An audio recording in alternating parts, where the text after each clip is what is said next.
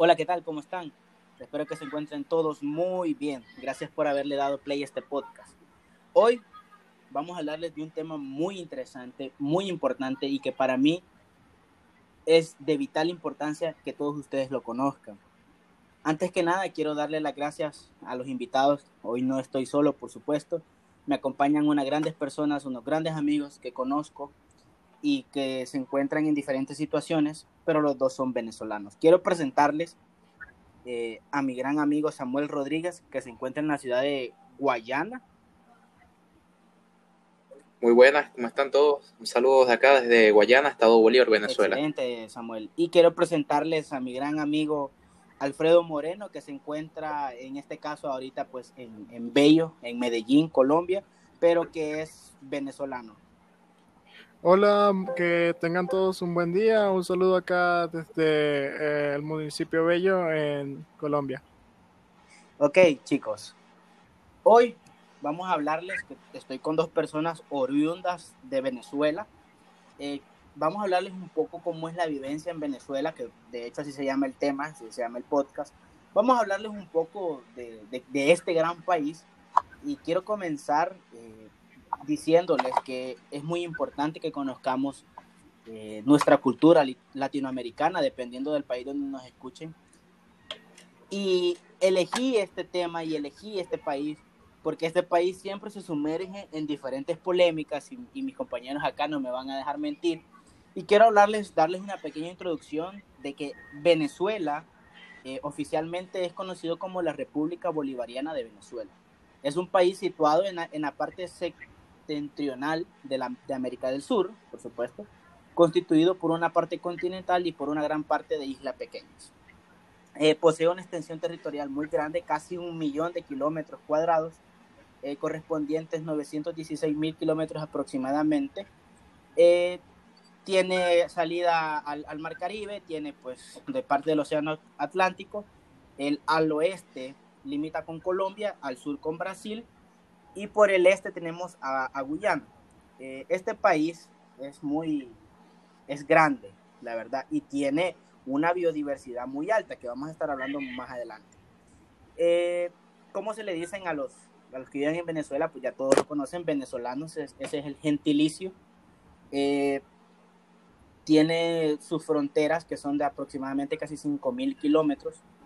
Eh, y tenemos diferentes, una, de, una estimación de, habitantes es de 32 millones de habitantes. Eh, es una estimación, claro, por supuesto que no es así. Eh, la moneda, la moneda es el bolívar y ahora pues ya se considera también al petro, que es una cosa que vamos a hablar en el podcast también. Eso como parte de generalidades. Bueno chicos, Samuel, eh, Alfredo, quiero que comencemos hablando un poco de la historia de Venezuela. Eh, Venezuela eh, fue parte en la época precolombina, antes de, de, de la colonia, también claro. en la época colonial, pero quiero que nos enfoquemos más que todo en la independencia y comenzar el podcast hablando sobre un personaje, un personaje que pues con lo que hemos estado hablando anteriormente, eh, depende, depende de qué factor o, o, de qué prisma o de qué visión lo vea. Quiero que hablemos un poco de Simón Bolívar y quién es Simón Bolívar. Bueno, este, para nosotros los venezolanos, Simón Bolívar es un símbolo eh, nacional, al igual que para varios países de América Latina, ya que fue eh, de los precursores de la independencia del imperio español eh, sí. en nuestro país, al igual que en varios otros diferentes. Se dice que ayudó a establecer la libertad eh, tanto en Venezuela, su país de origen, como en distintos de, de toda Latinoamérica, y por eso es bastante reconocido. Sí, Samuel, ¿cómo, cómo es la, la, allá que tú estás, en, tú estás viviendo actualmente en Venezuela? Eh, ¿Cuál es el prisma que la gente le da para reconocer a Simón Bolívar? Simón Bolívar es sin duda una figura reconocida por todos, pero ser reconocido no quiere decir principalmente conocer su historia. Sí. De hecho, Eso estoy, es algo muy estoy leyendo aquí, disculpa que te interrumpa, tiene un nombre bien grande, Simón Bolívar. Se llama Simón sí, sí, José sí, Antonio de la Santísima Trinidad Bolívar, Palacio, Palacio y Blanco. Y, Blanco, sí, sí. Súper largo. Eh, cuando estábamos en sexto grado en primaria, hacían unas llamadas Olimpiadas Bolivarianas de preguntas referentes a Simón Bolívar y a su familia y un poco de su historia. Y era como una competencia en la cual hacían diferentes preguntas, nos daban un cuestionario con preguntas y respuestas y una de las más complicadas era el nombre de Simón Bolívar, el de la madre y el del padre. son muy largos. Sí, llevan los dos, como los dos. Nació en Caracas, por lo que estoy leyendo acá. Claro. Y, y, y Samuel, eh, ya tú que estás eh, viviendo ahí en ese en el país, actualmente, actualmente la Simón, Bolívar, eh, Simón Bolívar, perdón, la, la imagen, la figura de él ¿qué representa para los venezolanos actualmente 2020? Bueno, no sé si decir tristemente, pero realmente es algo feo de que los jóvenes, aunque sepan quién es Simón Bolívar, realmente no lo admiran y tampoco conocen a fondo su historia, porque obviamente vamos a conocer un poco o parcialmente, como sea, la historia de él en cátedra bolivariana, en el colegio, quizás lo que nos cuenten un poco nuestros abuelos. Pero se ha perdido mucho, pues. Se ha perdido mucho la historia aquí en Venezuela y como sabemos, un país que no conoce su historia está condenado a repetir. Víctima de sus errores. Claro, y también pasa que la figura de Simón Bolívar, este, la han llevado a ser más algo político que algo de historia. algo de historia. Lo, lo, están relacionando mucho con el gobierno actual, ya que en los discursos y en las intervenciones de radio y televisión que se han dado, este, el presidente siempre lo, nombra, lo usa como una figura de referencia y entonces las personas ya lo relacionan este, más con una ideología política que con lo que realmente él es, que es un prócer de la historia y de la libertad de Latinoamérica. Sí, claro. Vayámonos a lo más básico, a la psicología. ¿Qué es Simón Bolívar? Es aquel que libera al oprimido, al pobre, el que no puede, el que no puede surgir. Entonces, lo que hizo el gobierno chavista, me imagino que lo conocerás. Sí, claro.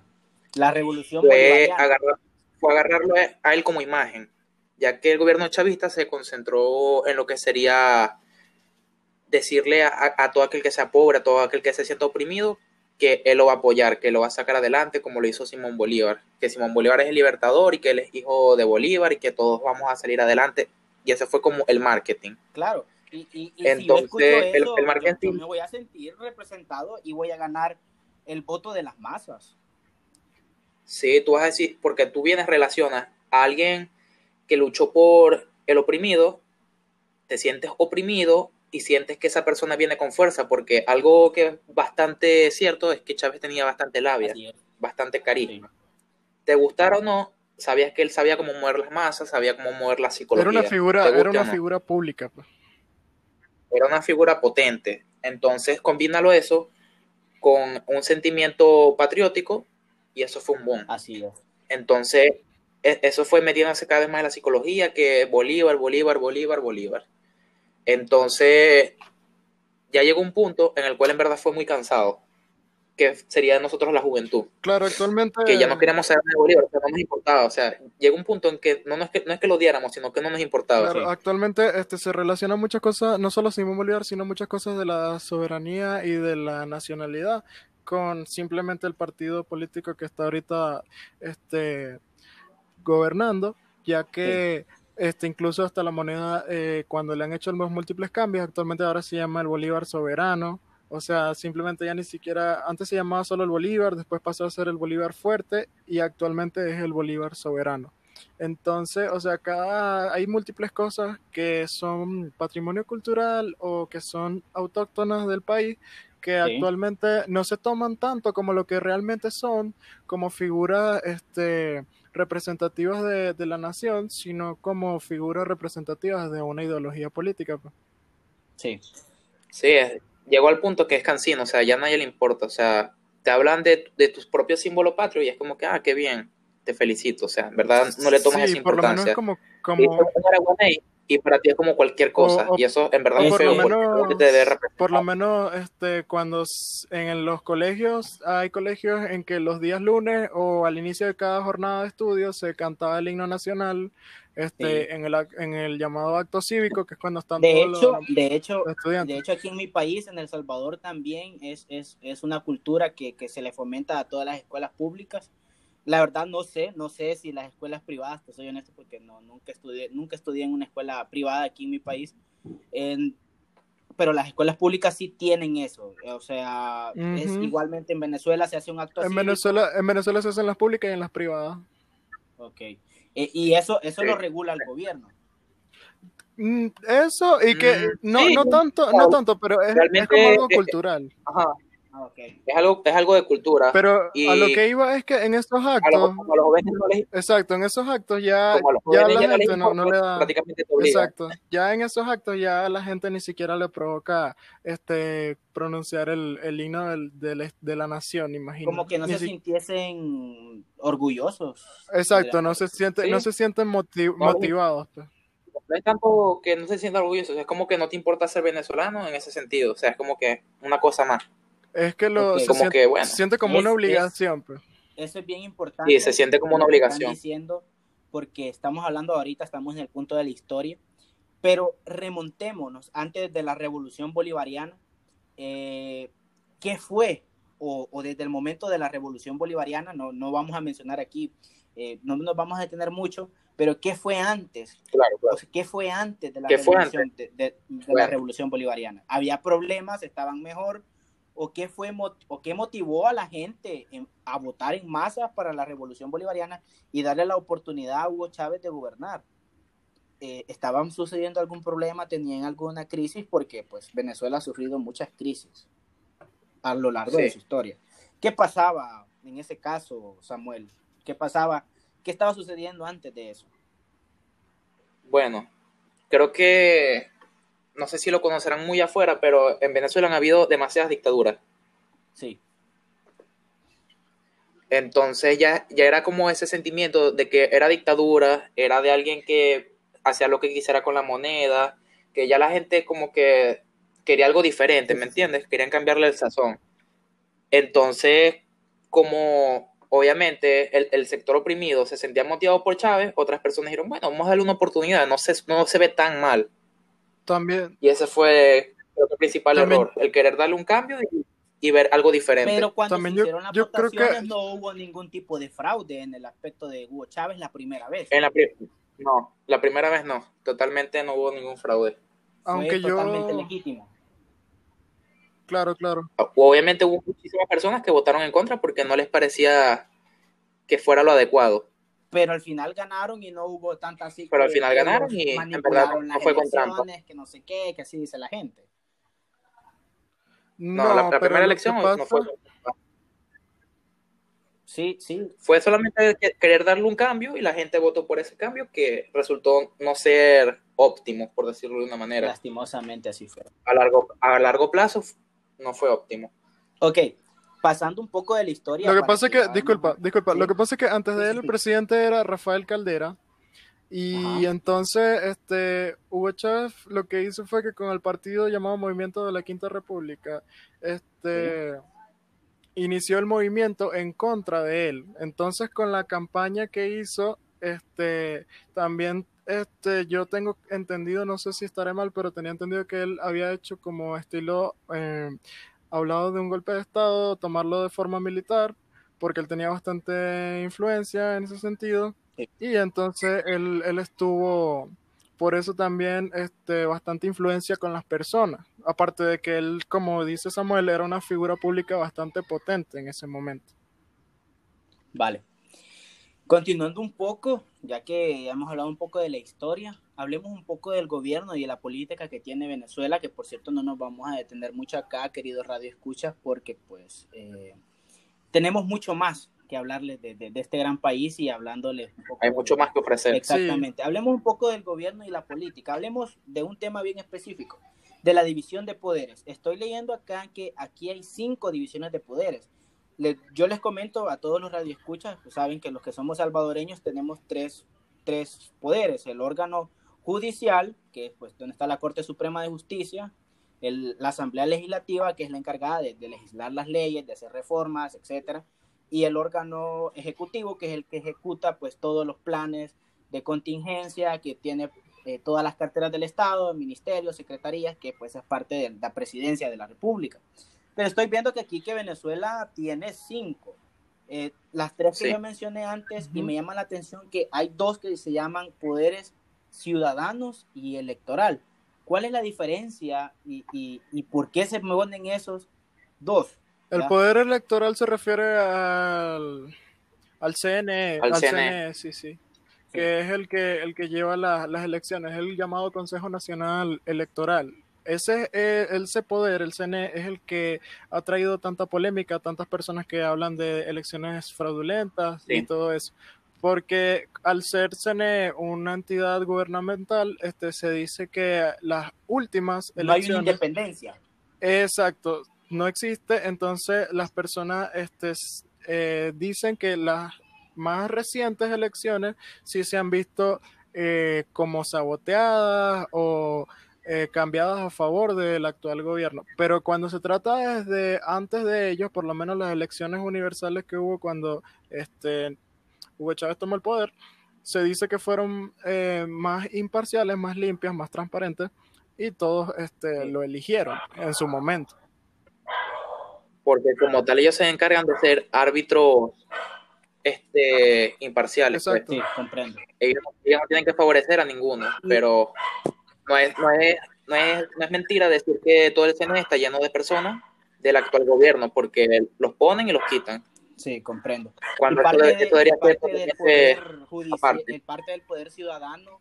El, parte, eh, el poder ciudadano se, se, es lo que se llama eh, el Consejo Moral Republicano, que está formado por el llamado defensor o defensora del pueblo, el fiscal, este, el fiscal general. O sea, son, ah, ya, son, ya, ya. son unos puestos este, de la de la administración todos, gubernamental.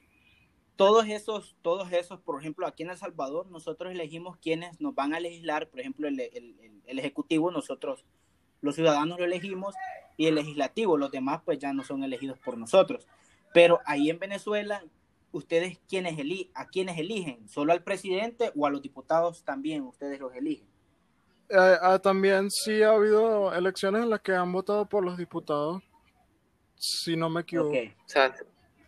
De hecho, estoy viendo que son 165 diputados que se eligen.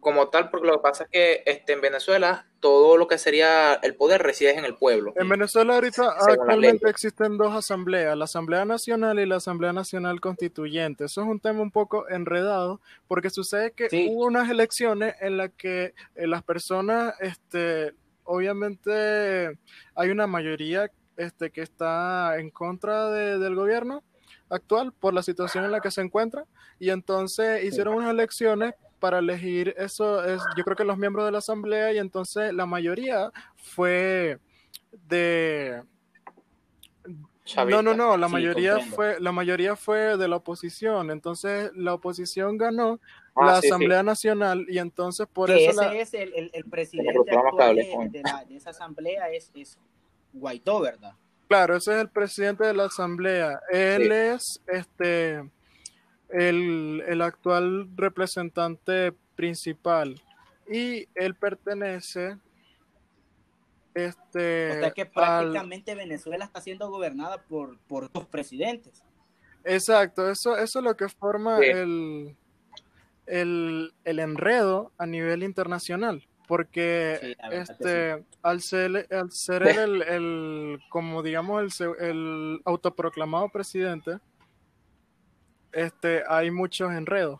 Y hay varias naciones que lo reconocen a él como el presidente legítimo del país y desconocen el mandato del actual sí, sí, presidente. Sí. De, de, de, de, hecho, le Ajá. llaman régimen. Claro. Sí. Este... Lo que pasa es que, este, como tal, la Asamblea Nacional tiene que estar constituida por ciudadanos. Por eso es el poder ciudadano. Porque si el presidente quiere hacer algo, tiene que pasar por la Asamblea este, nacional, todo, hablarlo, porque así no sería así prácticamente un, una dictadura, que es lo que está pasando, que él hace lo que quiera. Si el día de mañana él dice, no, que una nueva ley que haga tal cosa, no, este, no debería hacer eso. El primero debería hablar con las personas, ver todos los lados, las pros, las consecuencias y hacer una y votación. ser algo aprobado por la, por la Asamblea entonces- Nacional. Solo, Entonces, solo- como él vio que no le favorecía, Creó su propia, creó, su propia asamblea paralela llamada Sí. la, la Como- Nacional Constituyente. como él vio que lo que estaba constituida por, ma- por la mayoría de la oposición, a él no le convenía eso, porque él, él no podía tener como la libertad que tenía. Entonces él dijo que no, que eso, esas elecciones estaban mal, porque para él deberían ser de otra forma. Entonces se hizo la constituyente, que está constituida por lo que serían los chavistas. quiero decirles que Entonces, ese si él quiere hacer una ley, ese tema prácticamente es ellos obligan. complicado de comprenderlo para mí que soy extranjero. Eh, es, es complicado comprenderlo y, y compararlo con, con, con, con el la Con la actualidad. sistema de poderes de mi país y, y- y decirles que tanta creación de tanta cosa que al final el que sale perjudicado no son ellos, sino que es el, el- el pueblo, la gente que vive en Venezuela. Sí, totalmente. Sí, exacto. Este, la Compre- mayoría, la mayoría de esa asamblea, de la Asamblea Nacional Constituyente, este, está formada por miembros del Partido de la Mesa Unidad Democrática, que son los opositores. Y, o sea, ahorita mismo los que están de opositores, este, es eh, la Mesa de la Unidad Democrática, la conocida MUD, y los de Primero Justicia. También existen los de Voluntad Popular. Y este, todos los que están ahorita en el poder, los que están en el mandato, pertenecen al Partido Socialista, o sea, el PSV, el PSUV, el que tanto nombran que, que está en el poder ahorita. Ok, comprendo muy bien.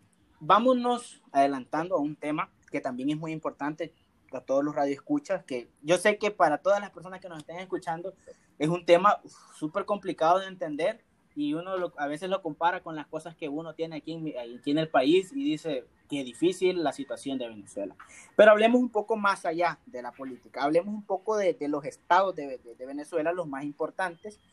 Eh, si no más me equivoco, pues la verdad no, no sé mucho, pero estoy viendo que eh, Venezuela se subdivide por 23 estados Y el distrito Sí, capital. y, y un distrito y, y capital. el distrito capital. Hablemos un poco de las de las de los estados, Samuel, en este caso, ¿en qué estado vivías tú? En Bolívar, que estoy viendo que es el más Sí. grande de Venezuela. Sí, Ok, eh, hablemos, hablemos un poco de, de los estados, de los estados más importantes de, de Venezuela. Por ejemplo, en qué, digamos, yo soy extranjero, yo me quiero ir a vivir ahí por alguna razón, pero yo quiero vivir en un estado donde esté la mejor universidad del país. ¿A qué estado me tengo que ir yo?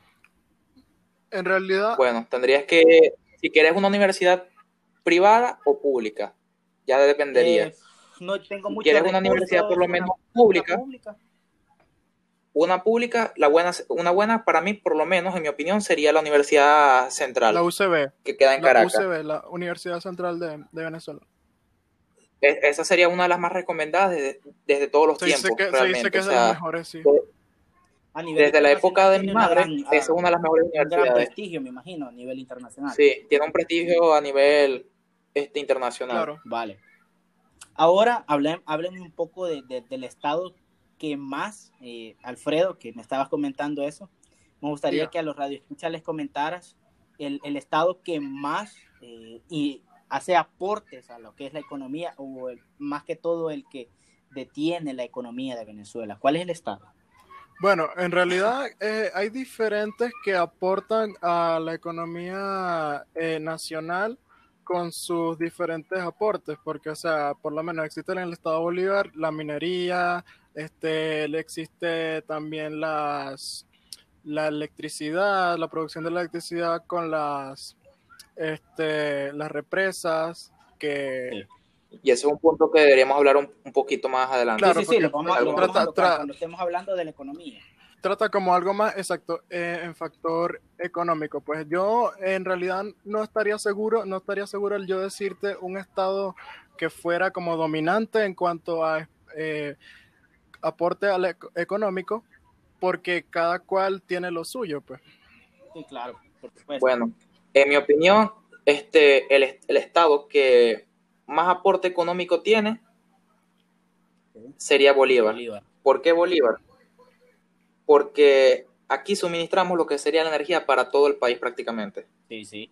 Y, y de Y hecho, un país sin luz, y un país sin energía, Venezuela es, es un, está en un mar de petróleo para todos los radioescuchas. Sí, Es un país que es rico en, en- en minerales, en petróleo, que, que lo vamos a tocar más adelante en, en la parte económica y en la parte Sí. de la crisis también. En el estado Bolívar se Eh, encuentra la represa del Guri, que es la más importante a nivel nacional. De hecho, hubo un tiempo en el que este, hubo racionamiento eléctrico a nivel nacional, o sea, eh, de un cierto horario no había, no Todavía. había luz. Exacto, en algunas partes Sí. todavía lo hay, pero antes era eh, algo como para todos en general.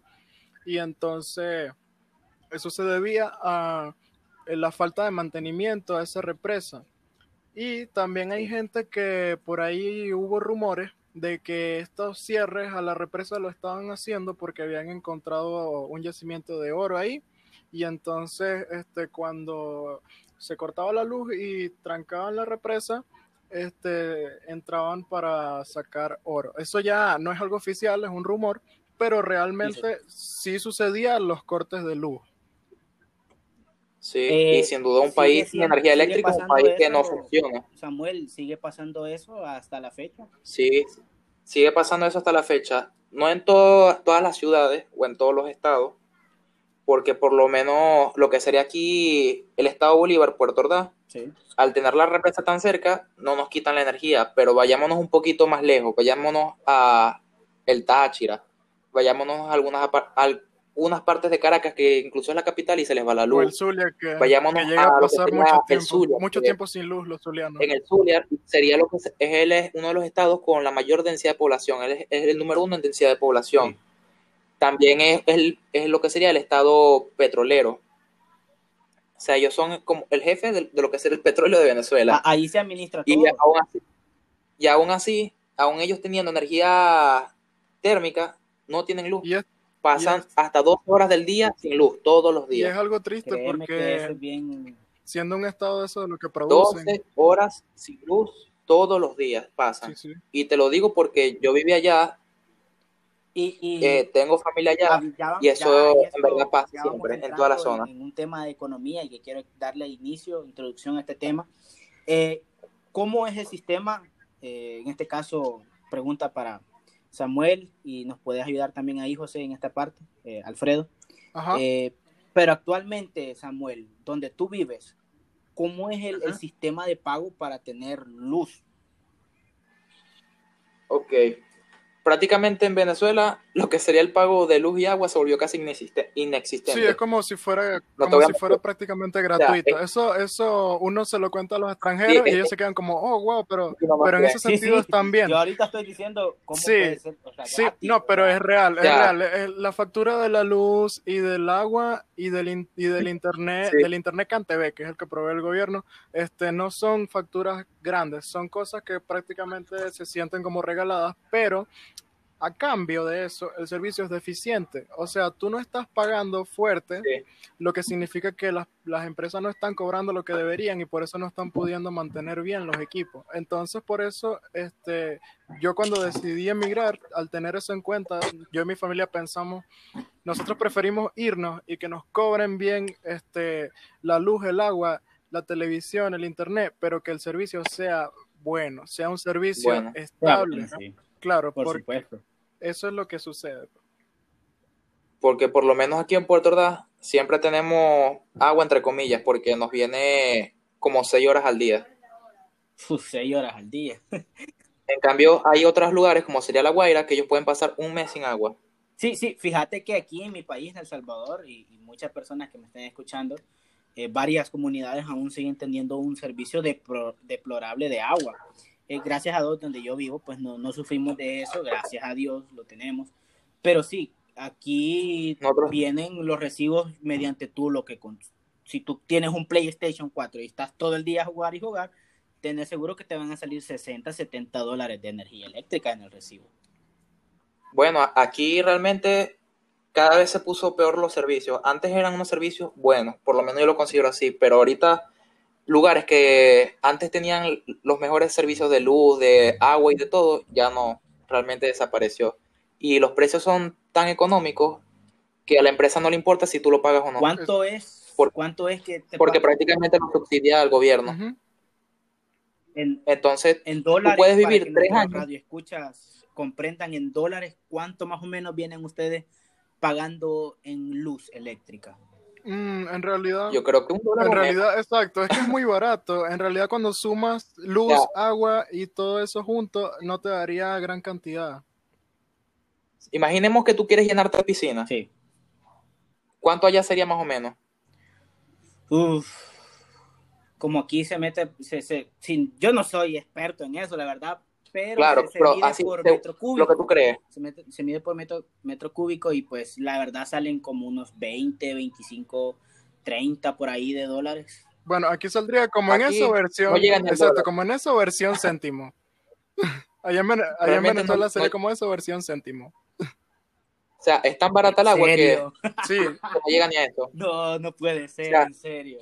Yo me, yo me puedo bañar durante tres horas seguidas y lo he hecho y no me afecta la factura. pero la cosa es que la calidad de esa agua es mala. O sea, hay gente que hasta se, enf- Mala, hasta se es mala. enferma. O sea, a mí, me- a mí antes de Sí. yo irme, me daba hasta miedo lavarme la cara y que eso me cayera en los ojos. Porque me daba, yo por me lo daba miedo que me diera una infección. Eh, eh, eh, yo por lo menos, gracias a Dios, no tenía ese problema en mi zona. sí. Va- Vaya, pero, Pero hay muchas. Hay, en hecho, hay Maracaibo- una pregunta aquí que me dejaron unos amigos eh, que, que les preguntase algo. Esta, esta crisis que vamos a llegar más, al, más, más, más específicamente, pero quiero hacérselas de aquí porque pues se tocó el tema de economía. ¿Esta crisis es en toda Venezuela o, o- o es bien focalizada de que en este estado, en este otro estado? ¿O es No, No, en toda es algo a Venezuela. nivel nacional. Toda a Venezuela. nivel nacional. en serio a nivel nacional? Eh, sí. Sola- aquí las, las personas que están bien son los que les envían dinero de afuera, los que hacen negocios con dólares y los llamados que enchufados. son las personas relacionadas Enchufado. con el enchufados son las personas que están relacionadas al gobierno, personas que son eh, tienen cargos buenos como alcaldes o funcionarios públicos o sus Sí. familiares, sus familiares por defecto. Vayámonos a un ejemplo. Por ejemplo, tú eres primo mío y tú eres gobernador. Y por tú ser primo mío, tú me das privilegios. Si yo necesito tantos dólares para montar un negocio, yo te los pido a ti y tú me haces el favor. Y nadie dice nada. O, ¿no? O por lo menos, y eso es, es malo, eso afecta a la economía. Sí, claro.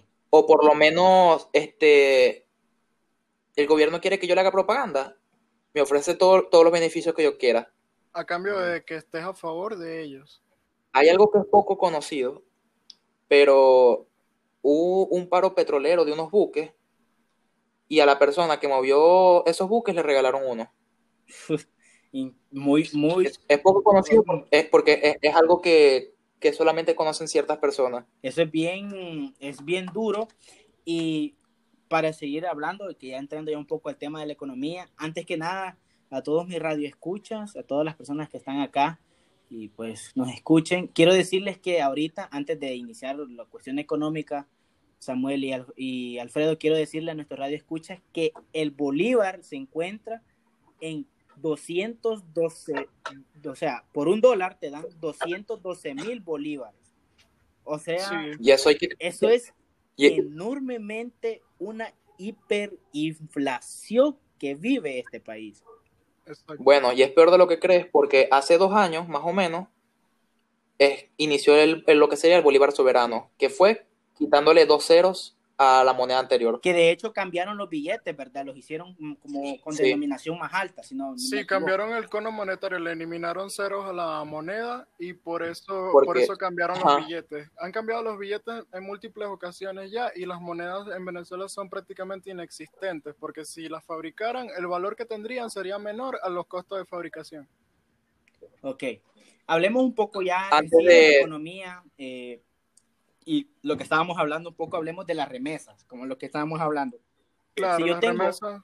Diga, Aquí en, mi, aquí en mi país, si alguien me quiere mandar dinero de Estados Unidos, eh, solo me lo deposita en un Western Union, yo voy y me dan el dinero que me toca, a ellos, a ellos les to- cobran una comisión, que son como 7, 6, 8 dólares, dependiendo de la cantidad, o me lo ponen depositada de un solo a mi cuenta, ya sea cuenta bancaria, de tarjeta de débito, de crédito.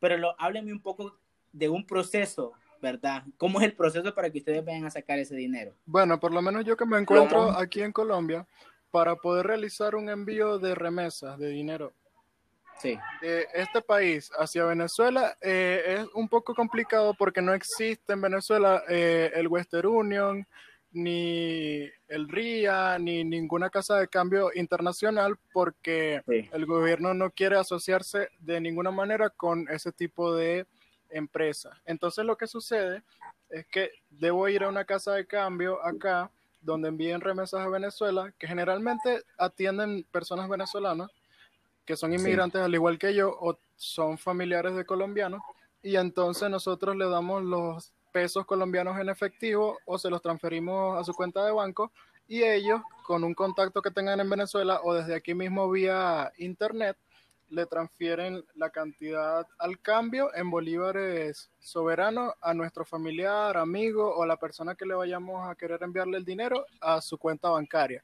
porque es muy difícil este el manejar los bolívares en efectivo. Los bolívares en efectivo es algo que es muy difícil de encontrar y se llega al momento de tú realizar una compra estando en Venezuela, eh, si tienes bolívares en efectivo, eh, puedes hasta comprar a un precio menor del que tendrías que pagar si estuvieras realizando tu pago con bolívares por transferencia bancaria. Y a lo mismo pasa con los dólares. Los dólares tú puedes comprar cosas directamente en dólares y creo que de alguna manera u otra podrías tener este un descuento en comparación con lo que sería pagar con bolívares por, por transferencia. Porque ya las personas cuando van a hacer un retiro en un banco, tú no es como en cualquier país que tú vas a un banco y si tienes 10 millones en el banco, 10 millones ellos te pueden dar en efectivo. Hay un límite y entonces ese límite diario es lo que tú puedes retirar y con ese límite diario de efectivo es que te puedes manejar. Por lo menos cuando yo seguía allá, mis padres iban este, en pareja al banco y mi mamá retiraba la cantidad diaria, mi papá también, y así iban todos los días de la semana para al final de la semana tener una cantidad en efectivo y poder ir al, mercado y comprar cosas a un precio un poco más asequible. Quiero decirles, no, quiero decirles a, a, los radioescuchas que 10 millones de bolívares es, es, muy poco en dólares, así que no vayan a, a sentir que, uy, que, bastante, que es bastante dinero. No, es muy poco. Es, muy poco. Y actualmente, Samuel, ya que tú vives ya en Venezuela, ¿cómo ha, ha cambiado ese panorama que me comenta Alfredo o sigue siendo el mismo? Sigue siendo el mismo, realmente. Las remesas, aquí la gente, por lo menos muy pocas personas manejan lo que sería CELE para intercambiar dólares, pero son muy pocas personas, contadas las personas. Por lo cual, si alguien te quiere enviar dinero de afuera, es lo mismo que dijo Alfredo. Alguien viene, le hace una transferencia a un conocido que esté comprando dólares de una cuenta americana a una cuenta americana y esa persona con sus bolívares se lo pasa al familiar tuyo así. Es, lo más común. Es, bien complicado esa, esa manera de, de, de, transferencia de dinero. Ok. lo complicado de esto es la confianza, porque tú no tienes la seguridad de que cuando tú le pases los dólares a esa persona, esa persona te vaya a enviar a ti los bolívares. Sí, por eso tienes que ser muy cuidadoso la casa, la casa de cambio que elige o la persona con la que tú haces negocio. La, la, persona más que todo, porque si esa persona viene, se desaparece, se llevó tus dólares y no te pagó nada. En dado caso, eh, yo llegase a estar en ese país, eh, que lo vamos a tocar y que es bien importante, quiero que lo hablemos hoy antes de hablar de este tema del salario mínimo, que es bien importante, que ya lo vamos a tocar después de esto. Si yo, en este caso, soy salvadoreño, llego a Venezuela y, también hasta en las tasas de cambio, hasta en esas tasas de cambios tengo que desconfiar. Sí, cuando tú... en este caso, Samuel. Ah, bueno, contesta. Porque tú vas por ahí, este, aquí hay algo que se llama intercambio. Sí y tú como extranjero, tú puedes ir con toda tu seguridad a que ellos te den bolívares. Pero al hacer eso te están estafando porque te dan una cantidad muy poca a lo que tú la podrías conseguir en el mercado negro o el valor que se maneja en la calle. Entonces, es mejor que como es, más, es más seguro comprar en el mercado negro. Eh, lo mejor es tener un, conocido. Cuando tú vayas a Venezuela, lo mejor es tener un conocido para que esa persona te ayude a moverte económicamente.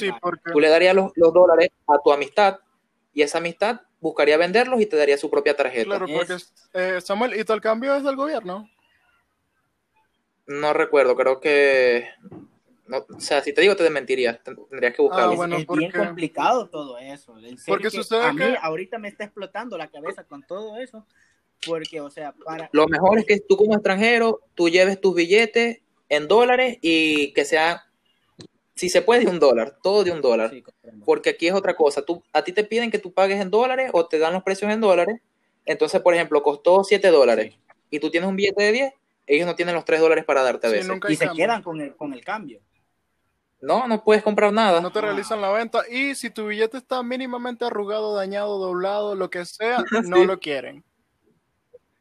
Así, así sea una arruga mínima, no, ellos quieren casi que un billete nuevo de banco. Es súper. Algo demasiado y te molesta a la complicado. vez. Porque yo les digo algo, eh, aquí, en el, aquí en Centroamérica, en El Salvador, eh, tenemos eh, países vecinos como Guatemala. eh, eh, nosotros ahí se manejan dólares, pero, o sea, no es, no es ese gran problema de que sí pueden haber gente que te estafe, gente que te dé menos dólares, eh, perdón, menos quexales, porque en ese caso en, en Guatemala son quexales. Exacto. Nosotros en el, con, con ellos no tenemos ese problema de que, que, que no tengo cambio. A veces los cambios te lo dan en, en quexales. Pero ok, hablemos y quiero decirle a todos mis radioescuchas que es un La tema explicación, que son súper complicados de entender porque este país, esa es una de las grandes crisis que tiene económicas. Pero hablemos del salario mínimo. Eh, o sea, ya a- para una explicación eso de los dólares, ¿sí? es que prácticamente el dólar no es legal. No es legal el dólar. O sea, no- tú, tú no puedes venir y, y- y decir que no, mi, mi tienda se paga con dólares, no se no puede. puedes abrir un supermercado que sea solo en dólares. Hay personas que ponen los precios en dólares, pero es solo para que las personas que van a comprar tengan una, re- tengan una referencia. O sea, si tú vas tipo a un supermercado oficial o algo así y hay varios precios en dólares, es para que las personas puedan, con sus celulares o con sus calculadoras, realizar este el cálculo, el cálculo del precio del dólar del día, porque eso es la otra cosa, varía día a día. Sí, comprendo. Ok, hablemos del salario mínimo en Venezuela. En este caso, Samuel, eh, ¿puedes hablarme un poco, así brevemente, porque necesito que avancemos a la parte cultural, que ya aquí vamos a estar hablando un poco ya de cosas más buenas y nos vamos a echar una risa aquí también. Pero antes de iniciar eso, para terminar la parte económica, que quiero decirles a todos, Venezuela tiene un montón de, de cosas para sacarle provecho, pero pues que Ajá. el podcast no, no, no da por la cuestión a tiempo eh, y también necesito que hablemos de otras cosas que son muy interesantes, eh, como la cultura, la comida, las palabras, etc. Pero hablemos del salario mínimo.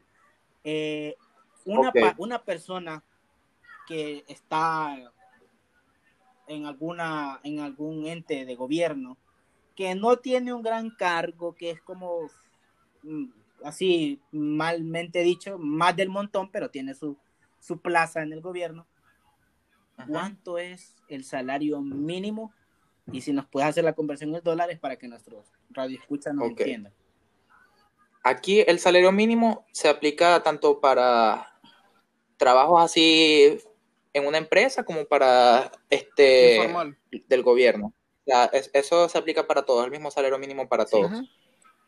Y el salario mínimo es de dos dólares. Do- dos qué qué dos Sí, dólares Sí, sí, sí, al, así al es. mes al mes. Por lo cual tú no puedes trabajar en una, en una- tú no puedes trabajar en nada que te ofrezcan el salario mínimo, o sea, no Es puedes. imposible. Directamente, dos si trabajas con el gobierno, a juro te tienen que pagar Es- es que Sí, ahorita si trabajas con el gobierno, te juro te tienen que dar dos dólares, lo que hacen es lo llamado matar tigres. Sí. ¿Qué Matar? Matar matar tigres tigres es se refiere a hacer trabajos pequeños por ahí. Sí. Ah. No, que, que, que el vecino necesita que le arreglen tal broma, yo voy. Que hay que pintar esto, yo lo hago. O también hacen lo que serían las movidas. Por ejemplo, yo trabajo en donde sacan pasaportes. Bueno, tú me das 100 dólares y yo te lo saco más rápido. Claro, porque ese es el otro tema, sacar, es sacar cosas, sacar cosas, es claro, es un mercado negro, pero sacar tus propios documentos de identidad personal, que es un derecho, es un rollo increíble. O sea, para usted poder tener este, un pasaporte simplemente, que eso no te garantiza a ti estabilidad ni estadía este, buena en ningún otro país extranjero, es simplemente una identificación personal. Para tú poder este, tramitarlo, necesitas ingresar en la página web del SAIME, que es el sistema que se encarga de, de- ese tipo de trámites. Este, luego realizar la reservación de la cita, luego ir a tu SAIME más cercano, cuando te asignen un día, que te tomen los datos y después de que ellos tengan tus datos, como tu huella digital, tu foto, tu firma, Ahí empieza la, la, espera que para algunos se ha hecho interminable, que es meterte a la página para revisar el estado de tu pasaporte y es que lo impriman en Caracas y lo envíen a la central más cercana para que tú lo puedas retirar. Eh, por lo menos un ejemplo, yo cuando fui a realizar mi pasaporte, este, fue en febrero de hace por lo menos em, el año antepasado y entonces yo empecé el trámite, fui en el propio mes de febrero a la cita y luego hasta abril fue que pude conseguir mi pasaporte y yo me sentí afortunado porque había personas que desde el año anterior a ese ya todavía estaban esperando su pasaporte y al sol de ese día todavía no lo tenían en sus manos. Es, eh, y es, a mí me impresiona porque, o sea, en mi país eso es eso es tan común, eso es, eso es un derecho civil, un derecho que uno debe tener, que uno nace en Venezuela y, y, que le nieguen eso, pues, o sea, es, es para mí impresionante. Es fuerte, fuerte, fuerte. Bueno, acá como tal, no te lo niegan directamente. Solamente que te hacen que sea imposible. Te lo ponen. Te lo voy a dejar así. Te lo ponen muy difícil. Yo no tengo pasaporte. O sea, yo como. No, no, no, es, no es una parábola, no es nada. Yo sinceramente no tengo pasaporte. Ya se me venció mi pasaporte. Y si yo quiero sacar un nuevo pasaporte, la tasa oficial son 200 dólares. Eso, eso es muy difícil conseguirlo en Venezuela, me imagino. Si tú ganas con el sueldo mínimo 2 dólares y te están cobrando un pasaporte que es un derecho, 200 dólares, ¿cómo tú haces? Tú tienes que ahorrar como 10 meses ahí muriéndote. Más de 10 meses, muriéndote de hambre, no sé. La única forma de que tú saques el pasaporte es que tengas un familiar afuera. Y en ese momento que ya lo que ya tengas los 200 reunidos, cuando pasan esos 10 meses, el precio va a haber aumentado, porque lo aumentan cada cierto tiempo. Cada vez que la gente aumentan más. Cada vez que la gente digamos que, ustedes tienen el tienen el dinero y todo, tienen el dinero y todo, llegan, pero todavía sigue siendo poco probable que te lo den aunque tú pagues. Claro, porque lo que tú pagas es la cita. Ay y la prórroga, que sería tenerlo por este, que sería tener tu pasaporte vencido por más tiempo, son 100 dólares. O sea, los, los, pasaportes existen dos colores ahorita, los rojos, que son los que ya se están venciendo, y los de color azul, que son los más nuevos.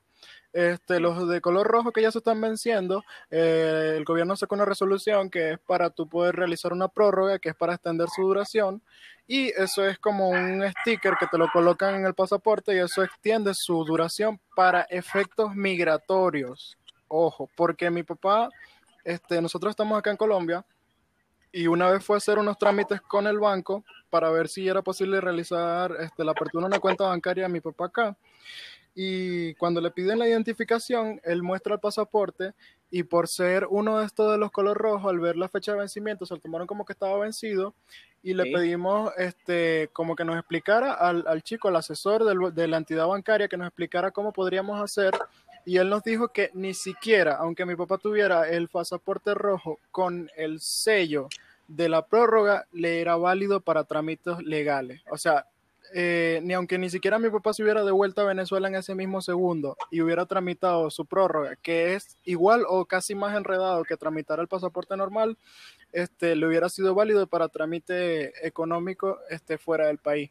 Lo mejor es tú tener tu pasaporte azul, este, nuevo, que esté válido y que no esté vencido, porque eh, cuando ya se te vence el de color rojo, lo mejor que puedes hacer, eh, lo más cercano así a renovarlo es ponerle la prórroga y eso te sirve solo para efectos de migración, no para efectos legales, ni para trámites, ni nada de eso.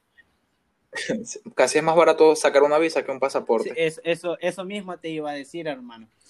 La verdad, yo desde acá les digo, desde El Salvador, a mí me parece tan, tan injusto que te nieguen algo tan básico, tan básico, o sea, que es bien básico, es que no, no, no me cabe en la cabeza, no me cabe en la cabeza cómo es que pueden, no negar, sino que como eh, deshabilitar o como... O sí, tan difícil. tan lento, pues. Como decimos acá, tranca, te ponen tranca. Sí. Para que no puedas seguir. Ok. Ya que mencionaste esa palabra, vamos a pasar a un tema muy, muy aparte que a todos nuestros radioescuchas espero que les guste y para todos los salvadoreños espero no decepcionarlos con lo que le voy a hacer porque la verdad eh, he buscado en Google palabras salvadoreñas, sí, lo sé, mátenme salvadoreños porque pues la verdad no, sí me recuerdo de una y obviamente me las sé, pero quiero decir las más importantes, pues no quiero decir, ¿me entienden? Vamos a hablar un poco de la cultura venezolana, cultura salvadoreña, vamos a hacer un par de, un, un mini challenge acá eh, para cambiar este eh, cambiar esta imagen. La tónica, la tónica. Exactamente. Sí. Cambiar esta imagen y, y, y, ver que también hay algo bueno detrás de todo eso. Ok, ¿por qué? De, ¿En qué va eh, este pod, este mini challenge, perdón? Va a ser conocer o adivinar las palabras que estos venezolanos me van a decir a mí, ¿verdad? En este caso voy a representar a El Salvador y yo les voy a dar cinco palabras a ellos para ver si, me, si entienden o saben, sin buscar en Google, por favor, eh, qué significan estas palabras. Bueno, voy a iniciar este... yo con una, voy a iniciar yo claro. con una y ustedes me dicen otra. ¿Me, ¿Les parece? Ah, claro, claro. Sí. Vale. Eh, tengo una palabra y a ver si, y, y escúchenla bien. Y al okay. final quiero que me digan en, en qué tipo de frase cuando ustedes las estén diciendo en qué tipo de frase yo las puedo utilizar. Yo también les voy a decir en qué, en qué tipo de frase las podemos utilizar. Claro. Okay. Nosotros te, te, diremos lo que suponemos. Vale, vale, excelente. Eh, les voy a decir esta palabra que es, es, bien común. Para ustedes, ¿qué significa la palabra Gina? Gina. Gina, sí, Gina. Gina. Sí. A ver, ¿Cómo? Primero, Como primero, primero Samuel, primero Samuel. Gina. Yo creo que como fastidio, así. ¿Cómo? Como, ay, que, como fastidio, así como decir, ay, qué quina. No, no, no, escucha bien. Gina, Gina. Quina. Con Y, Gina. Suena, suena como un nombre de chica. Sería tipo, como para referirse a alguien. No. No, la- Suena como un nombre de mujer, No sé. como, como, como Sí. mi amiga Gina. no, como la tienda esa, Gina. Ah, la no, tienda, no. sí, hay una tienda que se llama No. Gina. Sí. Gina. Gina, eh, les voy a decir porque no tienen idea, ¿verdad? No, Eh, ni siquiera. No. Gina es, nosotros los salvadoreños le decimos Ginas a las chancletas, a las sandalias. Ah, no, lo iba a adivinar yo nunca. Hay un ejemplo bien claro de, nuestra, de nuestras madres. Nosotros le nuestras madres. decimos, nosotros le decimos cholas. Ya, ya. Cholas, cholas le decimos nosotros. No, va. Aquí en El Salvador les pongo un ejemplo. Le hubiéramos hecho que lo adivinara. Ah, rayos. Les pongo un ejemplo. ¿Te calmas o te calmo de un ginazo? Esperen, esperen. Ay, estoy, me estoy, estoy nervioso diciendo estas palabras. Te, No, tranquilo. Escuchen, escuchen. Gina la pudimos utilizar las madres, por ejemplo, que te pegan un chancletazo. Aquí decimos, te calmas o te calmo de un ginazo en la jeta bien puesta. la chancla Eso voladora. Eso significa, Bueno. ajá, aquí le decimos Gina. No sé si usan esa palabra allá en El Salvador, pero vamos a, a decirla por si acaso, en verdad. Perdónenme si lo usan en otros países. La palabra carajito. ¿Quieres? Esa es la que me estás preguntando. Sí, sí. Sí. ¿Con qué la relacionas, carajito? Eh, yo la he escuchado, la verdad la he escuchado en otros países, pero en Venezuela no sé qué significa. Pero carajito, siento como que es ah, un niño mocoso de así, de la calle, no sé. Sí, sí, sí, sí, lo adivino. Parecido. Pero no es de la O sea, calle, no es de la calle, es cualquier, Ajá. es cualquier niñito.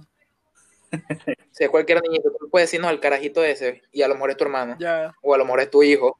No, tiene- no tiene ningún problema de que yo se lo puedo decir a cualquiera. Eh, sí, sí, sí, sí, Mm. tienes que tener cuidado. Suena feo. Tienes que tener cuidado, es como de No. mal gusto. No es una grosería, pero suena así como que, como que no a cualquier madre le gustaría que le dijeran a, a su hijo carajito. Sí, sí, sí. Pero, pero ellas le dirían a su hijo carajito. Es como, decirle, es como decirle mocoso, o sea, tú no le vas a decir mocoso a, a cualquier niño porque tal vez a su mamá no le guste que le estés llamando mocoso a su hijo. Aquí en El Salvador se le llaman a ese, a- en vez de decir carajito, decimos bichito. Bichito. Peladito. El Ajá, pelado. por ahí, Ah, por ahí. Aquí en Colombia dicen Ok. pelado, sí. Vamos 1 a 0, Venezuela 0, El Salvador 1. Seguimos. No. Bien, Escuchen la palabra. Vergón. What? Ajá. ¿Qué? Vamos, va- vamos ahora primero con Alfredo. No sé, que, que es una persona que tiene su miembro viril grande. Don Chimbo, Don Chimbo. Don Chimbo. No, no, no, no, no. Bueno, a- y, y de hecho a, pri- a primera, a primera escucha, a primera vista, puedes decir que sí, pues también se utiliza, pero no se utiliza más que todo para eso. Tenemos otro término para eso también. Eh, Tú, Samuel, ¿qué significa vergón?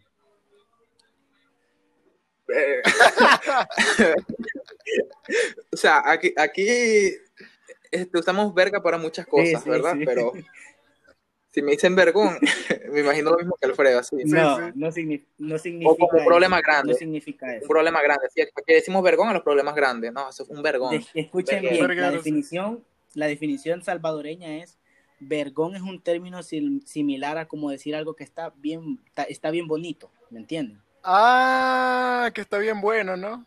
Sí, por ejemplo. Así tipo los mexicanos, vergón. Ejemplo, El Salvador es un país chiquito pero bien vergón. Ah, ya entiendo, ya entiendo, ya entiendo. Sí, eh, o sea, esto se lo puedes decir a cualquiera, o sea, no tienes ningún problema, se lo puedes decir menos también a tus padres, pero no, no mucho. Bueno, ¿qué, Bueno, qué significa, que- qué significa, vamos a usar una palabra, qué significa, vamos a usar una palabra fuerte. qué significa para Budare. ti? ¿Ya qué? Vaya, Budare. Ajá, ¿Cómo, cómo, budare, cómo? budare, budare. budare, Hay, que- hay que usar palabras raras. budare. Lo único que, lo único que tenemos. Budare. No, no me, no me suena a nada. No me suena a nada Budare. No te suena ni siquiera un Sí. indio encima de una mata. Me suena, escúchame, me suena a como algo, alguna camisa o, de alguna manera. No, no, no. No, no, no, No, no. no, no, nada que ver. No, no sé, no sé, nunca lo he escuchado, man. ¿Qué significa? Este budare es como una plancha circular donde se hace normalmente arepa, cachapa, casabe. Que son, son comida de aquí, de, de allá de Venezuela. Imagínate un sartén pero gigante. Es, es, es algo muy, muy raro que nunca lo he escuchado. Porque es especial Búscalo para por es, internet. es- especial, es, especial. es especial, sí. Es un instrumento especial, por decirlo así. Eso se utiliza en todo, el, en todo Venezuela, esa palabra. Eh, sí, de Sí. hecho hay restaurantes donde solamente eh, se dedican a hacer arepas y les ponen nombre eh, que si el budare café, cosas así referentes. Sí. Que voy a saber eso yo. Seguimos. Escuchen esta Eh, palabra. Esta, esta palabra sí, sí siento que me la van a adivinar. Chiripa. Mm, Ah. Puede ser como suerte. Sí. Sí, suerte. Sí, sí. Oh, vamos uno a uno, uno a uno. Uno a uno. Eh, eh, le doy un ejemplo. Eh, vos, vos me ganaste por chiripa. Sí, de, de- Sí, aquí de- también se usa. de chiripita, sí. Mm, Ok, ya pues sí, ahí estamos bien. A ver ustedes. Eh, Dale, Alfredo, te toca. Sí, mete. no, pero es que las que me sé son fáciles. Ya voy a buscar una que. Ajá, ya, por lo menos. Esta a nivel internacional, aquí en Latinoamérica, tiene un significado muy distinto a como lo usamos nosotros. Por lo menos este, la palabra es arrecho. Arrecho. Es como. Es colombiana también. No, No, No. sé, tu vida. en Venezuela lo usamos. En. Venezuela, solamente, solamente en Venezuela lo usamos de una forma distinta. Pero en Latinoamérica también la dicen, pero de- significa algo diferente. Aquí, aquí arrecho no, no es tanto, sino arrecho siente como que es alguien, alguien que es bien aventado a las cosas, que, que no Bueno. sé qué, qué, qué- qué otra cosa le puedo poner yo a eso. O sea, arrecho es como alguien, ah, ya, ya es que ya me estoy intentando acordar, pero es que sí, Venezuela tiene otro difer- tiene diferente, pero no sé, le voy a poner que es como eh, alguien que muestra su cuerpo, no sé. No. Bueno, no, no es alguien que muestra su cuerpo, pero al principio estaba cerca de la idea, ¿verdad? Porque, o sea, en otros sitios significa como alguien excitado, por lo menos aquí en Colombia significa estar excitado, pero en Venezuela no significa eso, o sea, nada más lejos de la realidad. En Venezuela significa cuando, como decir, como dijiste ahorita, vergón, como algo que está bueno, algo que está así, pero tiene Ah, está- está diferentes, tiene, Tiene diferentes tiene significados. diferentes significados porque está, cuando una persona está recha, puede significar que está enojada, que está molesta. Así. Que es capaz de pegarte un golpe. Puede significar que alguien está molesto o puede significar que algo está bueno, que algo te salió bien. por decir, no, yo... O sea, tú decir por lo menos, verga, Joel está recho. Está molesto, claro, pero por lo menos este estar haciendo tarea y decir, no, ya terminé mi tarea, me quedó arrechísima, no, es porque significa que, que Ajá. quedó buenísimo. Que, que. Y eso yo se lo puedo decir excelente. a una persona, a una mujer que me gusta. No, No. es un término, es un término como que no lo, no lo usarías así en plan con tu familia, o sea, con tus, ah, con tus padres. Con tu familia sí. Con tu familia puede ser, pero no, O sea, con, lo pero no con tus padres, ni con tu, ni con tu pareja, ni nada. Sería como algo más. Yo, yo, yo- te soy honesto, calle. yo no le, yo no le lo- escucho tan fuerte. Por lo menos con mi familia, que es de Maracaibo, yo lo podré usar con ellos, pero no con mi novia, ¿me entiendes? A menos que ya tenga confianza con ella. O sea, no es como que quiero enamorar a una chama y le voy a decir, no mami, qué arrecho estoy. No. o, verga, qué arrecha te ves hoy, no.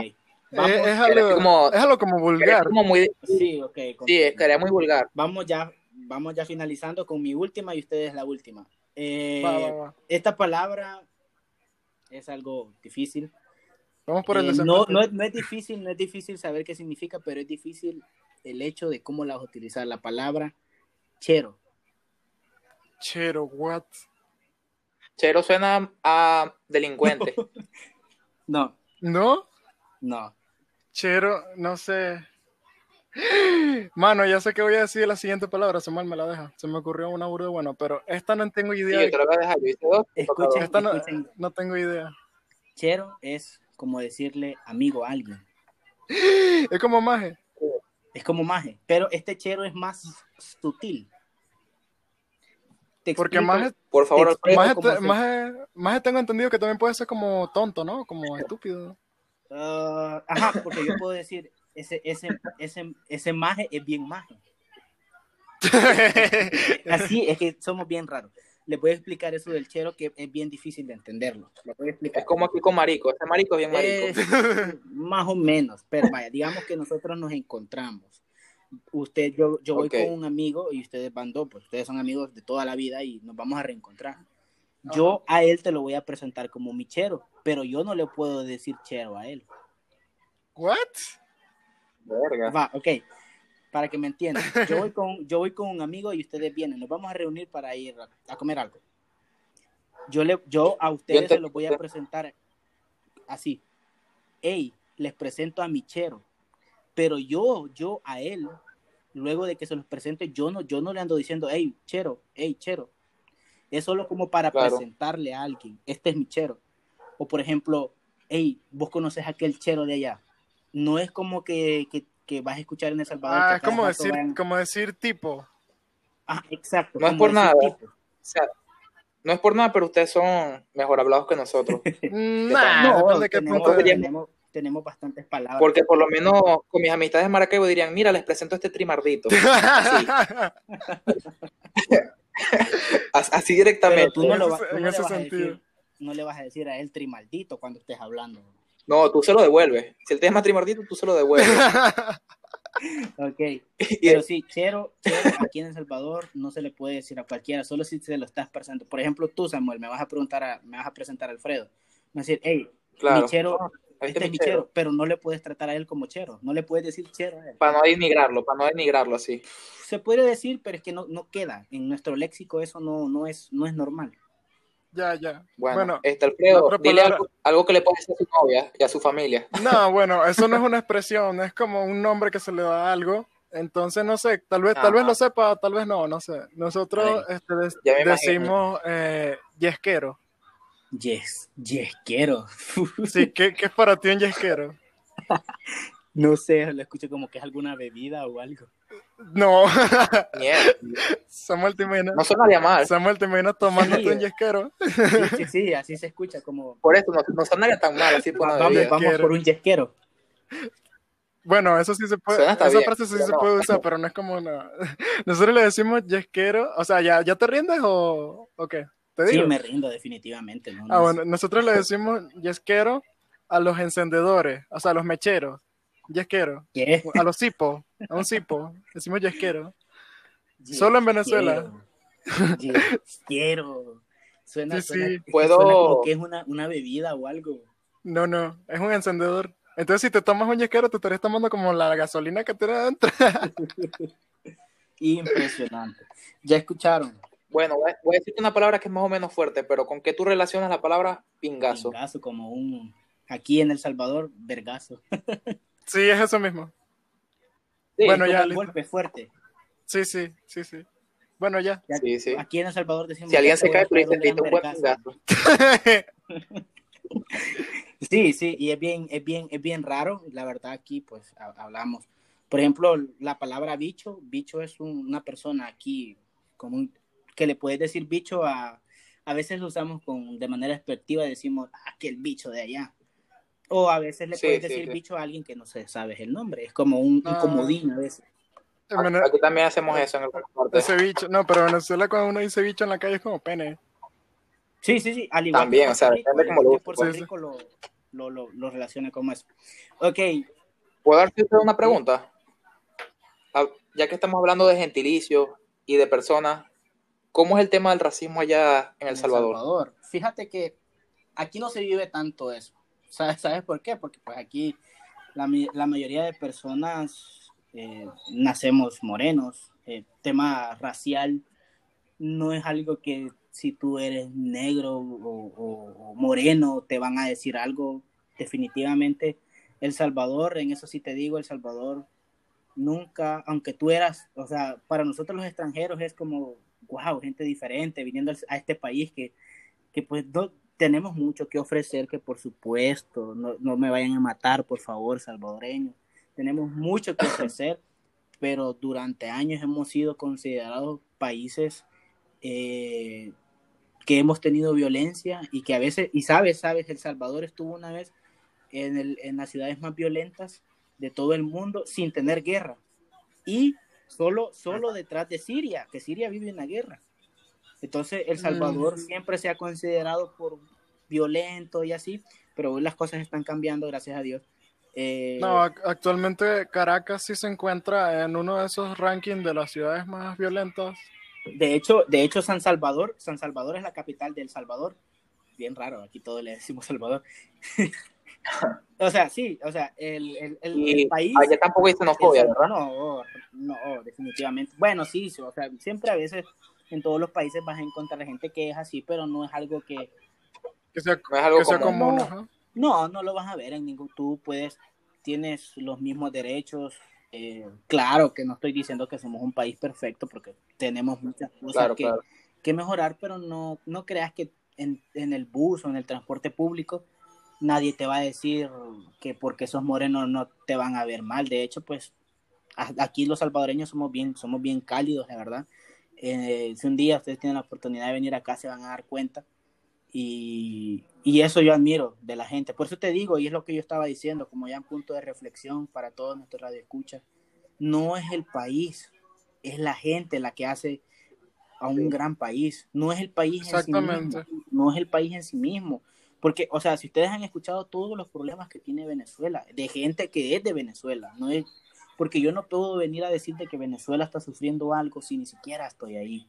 Entonces, por eso este podcast ha sido y, ha sido como de manera de reflexión también que comprendamos que los países no, se, no, no va a ser un gran país por sus gobernantes. El cambio no viene de un gobierno, el cambio no viene de diputados, el cambio viene de nosotros mismos, de, de nosotros, de pueblo, de raza. Entonces, por eso les digo, Venezuela vive diferentes cosas, pero lo que, ha- lo que hace grande a Venezuela es su gente. Claro. Bueno, esa pregunta que te hago viene porque, por ejemplo, aquí en Venezuela es común decirle a alguien negro, decirle catire, que es blanco, Catire. decirle a un chino chino. O sea, si tú tienes un amigo que es chino y se lo presentas a tus amigos, él se quedó como chino, todo el mundo le va a decir chino. Mira, chino, tal broma. Es, es- es el De hecho, aquí en el. Salvador es uno de los apodos que más se utilizan, chino. Mm, Aquí, o sea, tú se lo vas a decir un chino y le vas a decir chino toda su vida, pero no es por mal, ¿me entiendes? Es por chino. Y, y Y le vas a decir a, a una mujer que te guste, mira, mi negra, ¿cómo tú estás? Y no, se, y no suena feo, no es algo malo. es que de hecho ustedes, vea que Venezuela tiene bastantes raíces eh, caribeñas, ¿verdad? Sí, Aquí tú puedes ver todos los sí, colores. sí, hay una mezcla bastante interesante. Yo por lo menos, yo soy blanco poteleche, Alfredo es morni- morenito oscuro. Sí, desgraciado. Ok. ya que sigamos hablando un poco de la cultura, hablemos ahora de las comidas. Eh, yo les voy a decir un par de comidas de aquí, ¿verdad? En, en, honor al tiempo, que la verdad, para mí, agradecerles en serio por haber aceptado a estar hablando de temas que son súper complicados. Y ya vamos ya entrando en la parte final, pero antes de eso quiero conocer un poco de, de, de, de la comida de ella, que sé que pues aquí no podemos poner imágenes, pero pues luego sí las podemos ver. Eh, claro, se pueden buscar por los nombres. Sí, sí, por supuesto. Eh, yo les voy a decir aquí en ciertas, la, la más común son las pupusas, que son como eh, una masa que lleva pues, queso, a veces chicharrón y que son... ¿Esos son rellenas? Sí, sí, son rellenas, son rellenas. pueden ser de arroz o pueden ser de maíz.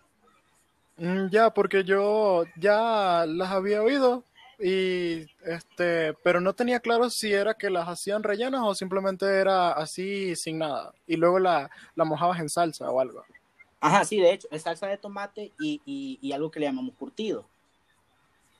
¿Y eso de qué se trata? Eso es, eh, la verdad, es, es, es repollo. Un aderezo, un aderezo. no, no, es como repollo, es, sí, repollo, repollo. Mm, se hace de repollo y, y, y, se curte, o sea, se, por eso se llama curtido. O sea, se ah, curte ah, claro, con, claro. Con, con, cebolla, etcétera, etcétera, y son, pero riquísimas, tienen que mm. meterse a Google y ver qué son las pupusas. También les voy a mencionar unas más que son bien importantes aquí en el, en el país, que en lado central de la capital se le llama panes con pollo, pero en otros se le llama panes rellenos. Donde yo vivo se le llama panes rellenos. Es un pan que está lleno de, de mayonesa, de, de, salsa de tomate, pollo, y es uf, una delicia, de verdad, si se los digo. Y los pasteles, y si ustedes escuchen pasteles, así, así ah, un pastel es un, un, uno de esos de, de, dulce, pero no, aquí los pasteles son, los pastelitos que le llamamos son, son pasteles como de carne, son como eh, una... Como empanada chilena. Podría ser, pero llevan carne y papa. Claro. Ah, ya sé, ya me imagino tienen, cómo es. Tienen que verla, y de hecho ahí se las voy a pasar. Pero también hay un montón aquí, pueden ver eh, yuca frita, que pues yuca es frita y le echan pepesca. Pepesca son como pescaditos chiquitos, ¿me entienden? Ah, ya. Bueno, lo que usted llama pasteles es, es, similar a lo que sería aquí pastelitos o empanadas. Ah, sí. las empanadas acá, las empanadas acá son, son, hay de leche y hay de frijoles. ¿Cómo sería de leche? es yo tampoco yo, me imagino no sé la preparación le soy honesto pero creo que creo que es, de, es, es, plátano es plátano es la, la, base verdad hacen con plátano discúlpenme salvadoreños si les estoy fallando porque no sé cómo se hacen la verdad pero adentro le echan como leche condensada y se calientan y quedan uff riquísimos no na, nada que ver nada que ver con, con las empanadas. No, pero debe ser sabrosa, se, debe ser sabrosa, se sabroso, debe ser sabrosa, porque es que aquí, eh, bueno, nosotros en Venezuela lo que tenemos este, bastante autóctonos son las arepas, que eh, para darte una idea a usted y a las personas que nos oyen de allá de El Salvador, eh, puede ser similar a las pupusas, pero no es lo mismo. Igualmente que la comparación con las arepas eh, que provienen de aquí, donde estoy yo ahora, de Colombia, ¿Sí? pueden ser similares, pero no es exactamente lo mismo. Este, también eh, suelen ser bastante comparadas con las gorditas que son de México. La de hecho, esas son las, las gorditas. Las pupusas mexicanas. Bueno, entonces este, nosotros eh, tenemos como algo muy familiar llamado las arepas, que es lo más representativo de Venezuela, este, el alimento más representativo y se hace con harina de maíz y se puede llevar este relleno, eh, pero el relleno que se le coloca es generalmente salado porque es como para una comida, para puede ser tu desayuno, puede ser sí. tu cena y sin duda creo que Venezuela es el rey del desayuno. Esa, sí, esa, pues. esa arepa se puede comer en, en los tres tiempos. Prácticamente, sí. prácticamente sí, porque el relleno, ejemplo, el relleno puede... Tú puedes comer arepa, o sea, la arepa como tal solamente es harina de maíz este, precocida con agua y un poquito de sal. Pam, pam, montas tu arepa y luego la abres y le echas queso, jamón. el relleno, el o sea, relleno de tu preferencia, lo puedes hacer lo de lo que quieras. Con tal de que no sea azucarado, eso va a ser arepa. Exacto, porque tiene que ser comida este, como para, para un desayuno, ajá, un almuerzo o una cena. No, tú le puedes, echar, tú le puedes echar frijol, le puedes echar carne, le puedes echar lo que tú no quieras. Es que va, no, es que va a agarrar, no es que va a agarrar una arepa y le va a poner Nutella. no, no, no. Porque podría. Podría, pero podría, eso sería como un postre. Sería como un postre más que como. Ajá. Y eso no es tan común, ¿verdad? No, eso no. Entonces tú puedes acompañar. Entonces tú puedes usar la arepa, por ejemplo, para acompañar una sopa. Mm, o un pescado frito. Pescado frito, sin Pero duda. en sí, eh, ¿me la puedo comer sola? Sí, pero, mm, es, sí, pero sabe muy insípido. Pues. A menos que le eh, pongas, aunque le pongas mantequilla, es como algo así. Este... Es como comerte un pan solo. Ajá, es, es como comer un. Bueno, aunque un, un, pan solo hasta sería más pasable que una arepa sola, es como triste. sí, sí, sí. es como triste, man. Sí.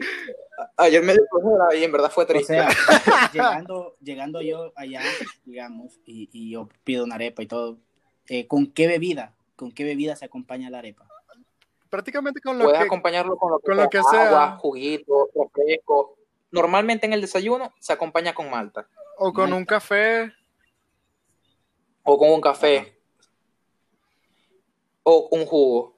O, ref sí, o refresco. Tú eres del tipo es... ya tú eres de lo que sería la parte del Zulia, ya tú eres una persona con unas capacidades de grasas más elevadas, por lo cual vas al cardiólogo, Sí. tú te lo tomas ahí con dos litros de refresco y te comes dos empanadas y tres pastelitos y te vas para tu casa. Al igual Otra comida-. Otra comida representativa también puede ser... eh, del te, lo tomas lo que sea. Otra comida representativa también pueden ser los tequeños y la yaca Sí, y el pabellón criollo.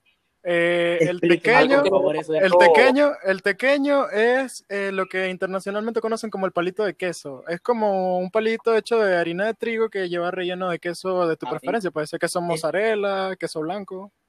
Estoy leyendo O acá. sea, tú buscas por internet palito de queso y va a aparecer un estoy, pequeño. estoy leyendo acá de los pequeños que dice pequeños venezolanos con guas, guasacaca. Guasacaca. Guasacaca. Es, una salsa. Fuera como parecido a la salsa de ajo. Ah. La, la otra que Parece- me dijiste, ¿cuál era? Realmente Este, la- es fácil de hacer la guasacaca. O sea, la podemos recomendar y todo para que ustedes la hagan en su casa. Samuel sabe cómo. Samuel sabe cómo Déjanos- se hace. Samuel. Eso es con aguacate, pimiento, un poquito de cilantro, un poquito de cebolla, así, unos condimenticos bien.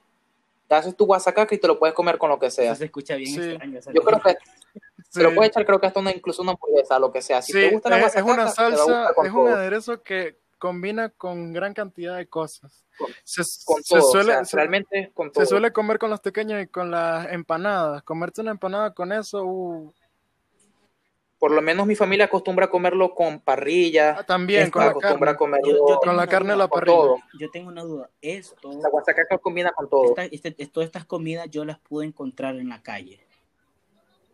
Depende. Sí, Por lo menos la- la- una arepa, una empanada, un pastelito, este, un puesto de, de empanada, obviamente va a tener guasacaca, va a tener su salsa de ajo, este, su salsa picante, este, pero también, pero eso puede en la mañana. pero por lo menos las hallacas son algo tradicional que mayormente se encuentra en diciembre. En diciembre eso es parte de la tradición decembrina de los venezolanos. La hallaca es como lo que digamos un tamal, para, la- para dar un término más internacional, un tamal, pero Sí. que lleva adentro un guiso. Y ese guiso es especial, es el guiso de hallaca. Lleva este, diferentes tipos de carne, ya sea de cerdo, de...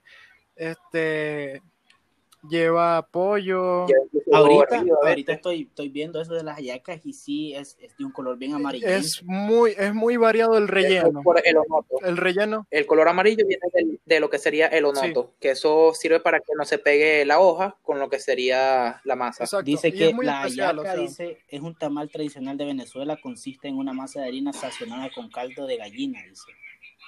sí. Mm, No, depende. Puede ser- Normalmente lo hacen en Puede ser que el guiso, el guiso lo, le pongan e- ese tipo de caldo. O sea, yo creo que eso depende de la zona y de tu Claro, familia, ya sí. de los gustos de tu familia. Pero es muy especial porque lleva difer- diferentes cosas. O sea, literalmente lleva papa, pollo, cerdo, res, eh, huevo, eh, pasa, alcaparra, zanahoria. O sea, es, un- es algo que usted se lo come y queda full. Eh, la verdad que estoy viendo la imagen de las Te comes tres hallacas y quedas feliz. súper, súper eh, raras la presentación. Y aquí estoy viendo una que no sé si es de ahí de Venezuela que se llama cachapa. Ajá, una cachapa es cachapa. como también con masa de maíz, pero es el maíz tierno, el maíz dulce. Y es más, más diluido, no es tanto como la arepa, que la arepa queda como durita Exacto. al Una amasarlo. cachapa es parecido a lo que digamos, lo que digamos un, un pancake, un hot cake, algo así. Ajá.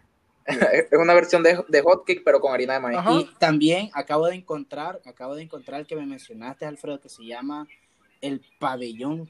Sí, el criollo, pabellón, criollo. crio- el pabellón criollo. Criollo. Sí, el pabellón criollo es un plato típico, es como el equivalente a la bandeja paisa de Colombia, parecido, o sea, es un plato que lleva arroz, Sí, el. Sí, arroz, frijoles. arroz, frijol, carne mechada, frijol. que nosotros aquí le decimos caraotas. A, los frijoles negros, a los frijoles le decimos caraotas.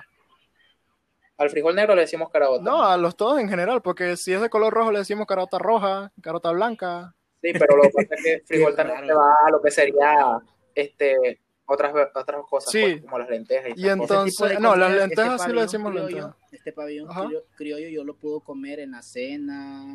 ¿En qué En momento? el almuerzo, en el almuerzo más que todo es como algo así. Yo creo que también sirve de desayuno. se, ve, se ve que es una comida bien llenadora. Es completo, sí, es bastante Sí. completo. Por Sí, eso, es por eso queda perfecto para un almuerzo. Aquí le- ahí le dicen. Normalmente es lo que se comía antes todo el tiempo.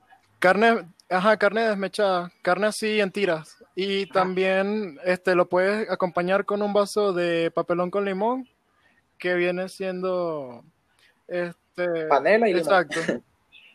Para todos mis amigos Realmente lo que sería- quiero dar una, una imagen más o menos en su mente que es el pabellón criollo, criollo perdón. Es, es, es carne deshilada, porque se llama carne deshilada, es como Exacto. arroz, frijoles, frijoles monos, aquí se le llaman frijoles monos, Sí. a los que son bien así negritos, y, y plátano, plátano. Eso Sí, es que nosotros le decimos tajada. A, la- a la- a los plátanos cortados así le decimos tajada. tajada. Sí, al plátano, al Sí. plátano frito verdad- cortado de esa forma le decimos tajada. la, la, la gastronomía venezolana es, es muy interesante y les recomiendo que, que lo vean. Ok, pasemos a algo bien, bien interesante, ya hablando un poco más ya de cultura. Eh, hablemos un poco de la música, pero antes, antes de todo eso, eh, ya, es un- ya es el tema ya final que tenemos para todos ustedes, chicos. Sé que es un tema muy largo y aquí nos hemos obviado un montón de cosas, pero son las cosas más importantes, ya, son las cosas más importantes. Y vamos a ir finalizando con la parte musical de, de Venezuela, que ya hemos estado hablando hace poco.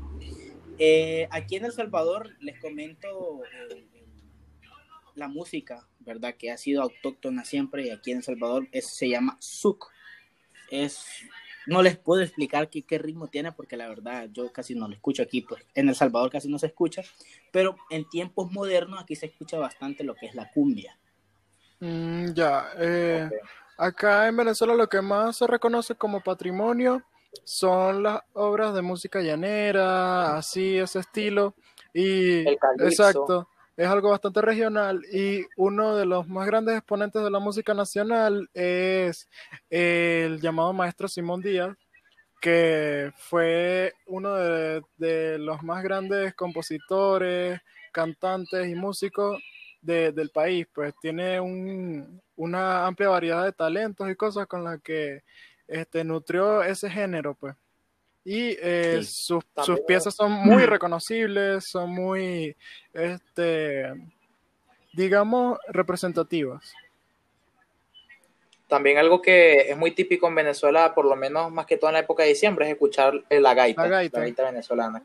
Sí, La- que proviene, de- típica de- de proviene del Zulia, pro- proviene, proviene también del Zulia. Pero se escucha en todos lados normalmente en diciembre. Sí, pero es, es Pues tiene ese espíritu, sí, la, la, espíritu de letra, la letra siempre es los- referente a la Navidad.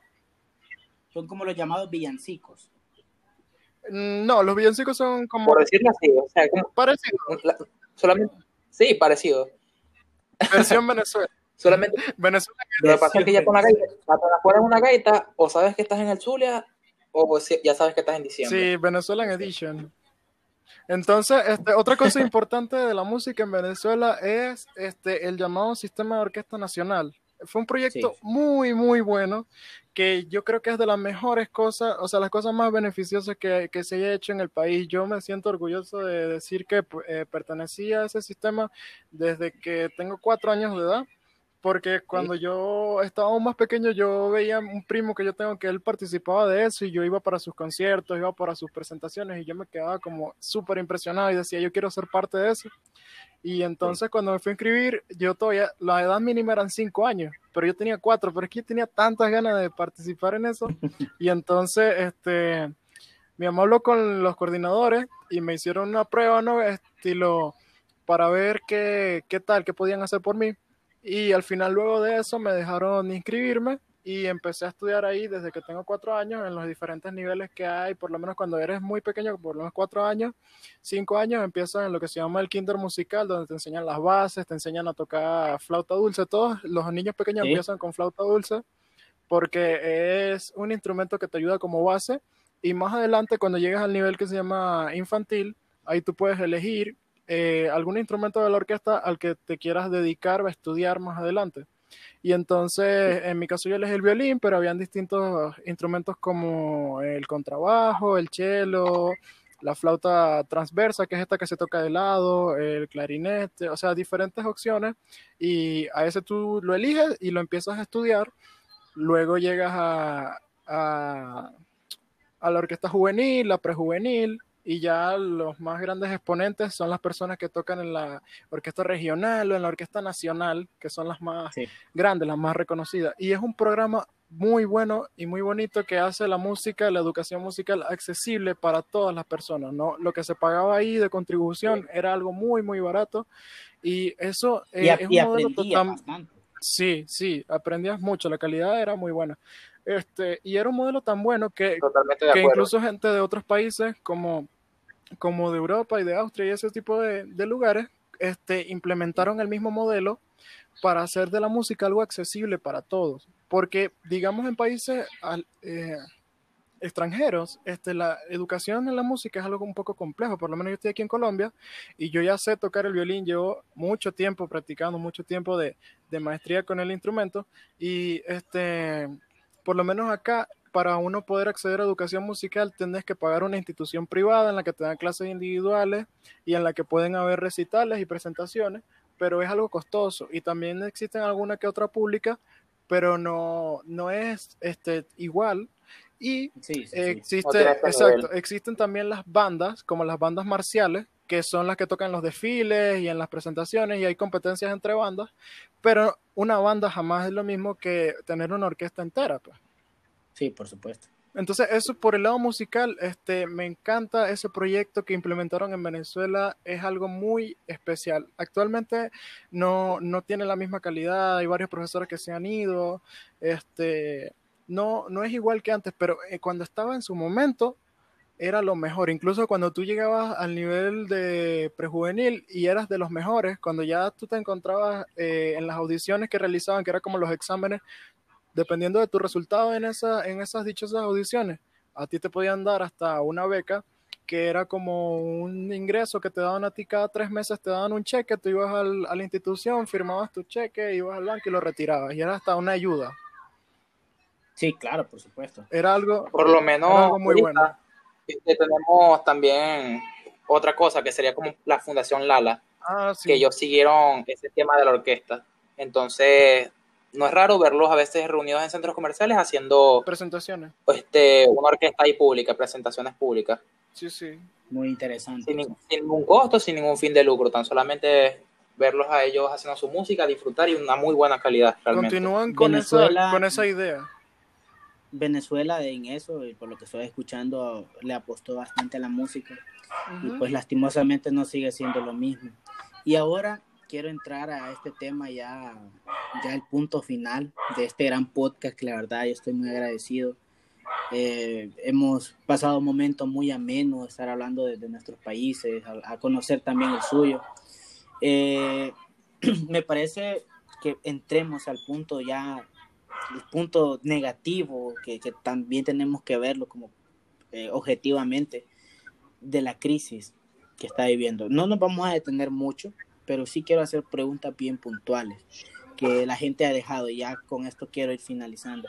Y al final quiero que ustedes le digan a, su, a, los radioescuchas eh, lo que ustedes consideran de Venezuela. Y al final quiero que ustedes me digan en una sola palabra cómo puedan definir a su propio país. Entonces, quiero hacerles, son tres preguntas muy, muy puntuales para ir finalizando. Venezuela, Venezuela, perdón, Venezuela, ¿se puede vivir bien? Eh, pregunta para mm. Samuel, vamos a hacerla así. Yo claro, una, Samuel, una y una, una y una y una, exacto. Samuel, si yo digo... Venezuela se puede vivir bien. Se puede vivir bien con una buena eh, calidad de educación, calidad de, de, de, salud. Eh, la gente que quiere estar aquí en Venezuela te va a decir que sí, pero ya sería ese sentimiento de querer estar acá que te engaña.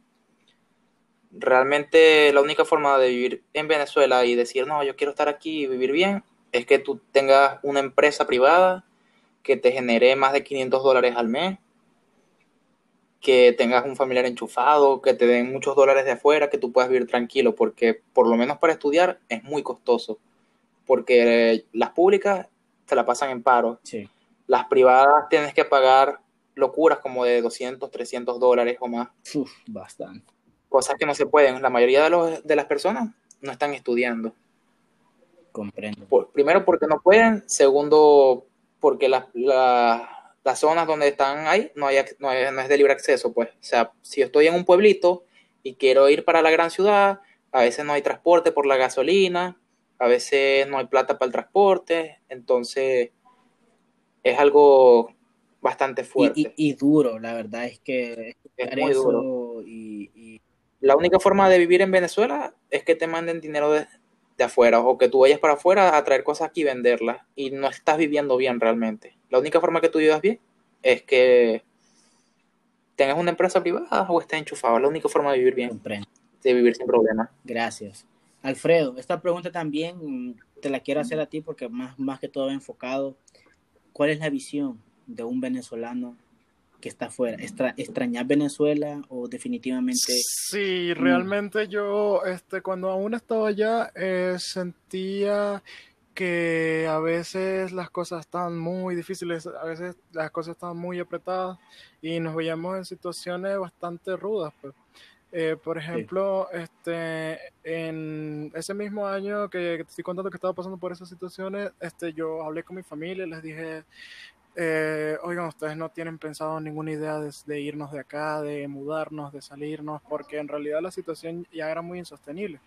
Y entonces, este conseguimos el dinero, eh, reunimos, yo hago diseño gráfico por, por internet, me gusta, yo hago publicidad, cosas así para youtubers y para streamers que son de Estados Unidos, son de afuera, son de, lugares donde la moneda este, no está tan fuertemente devaluada y con eso yo fui reuniendo, fui guardando dinero y ayudé a a pagar este, para que mi papá pudiera venir acá a Colombia primero que nosotros, porque nosotros no podíamos irnos todos de una vez sin saber qué futuro nos esperaba acá en este nuevo país.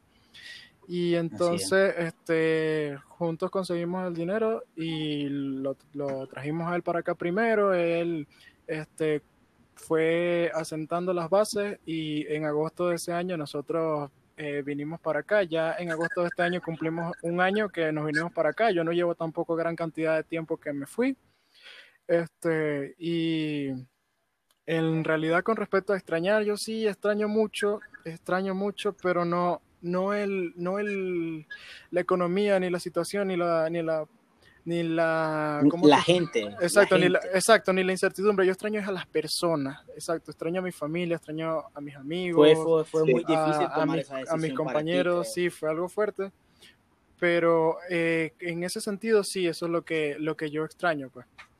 Y viéndolo como a futuro pues en realidad cada día las cosas se van poniendo un poco más fuertes y nosotros esperamos que en algún momento pueda haber un avance significativo y que podamos volver a donde estábamos antes, porque nosotros no vendimos todo, nosotros este, ya tenemos nuestro hogar, nuestra casa, este, no, no fuimos como algunos otros venezolanos que emigran que venden todo, venden las casas, venden, venden todo lo que, todos sus bienes para poder irse.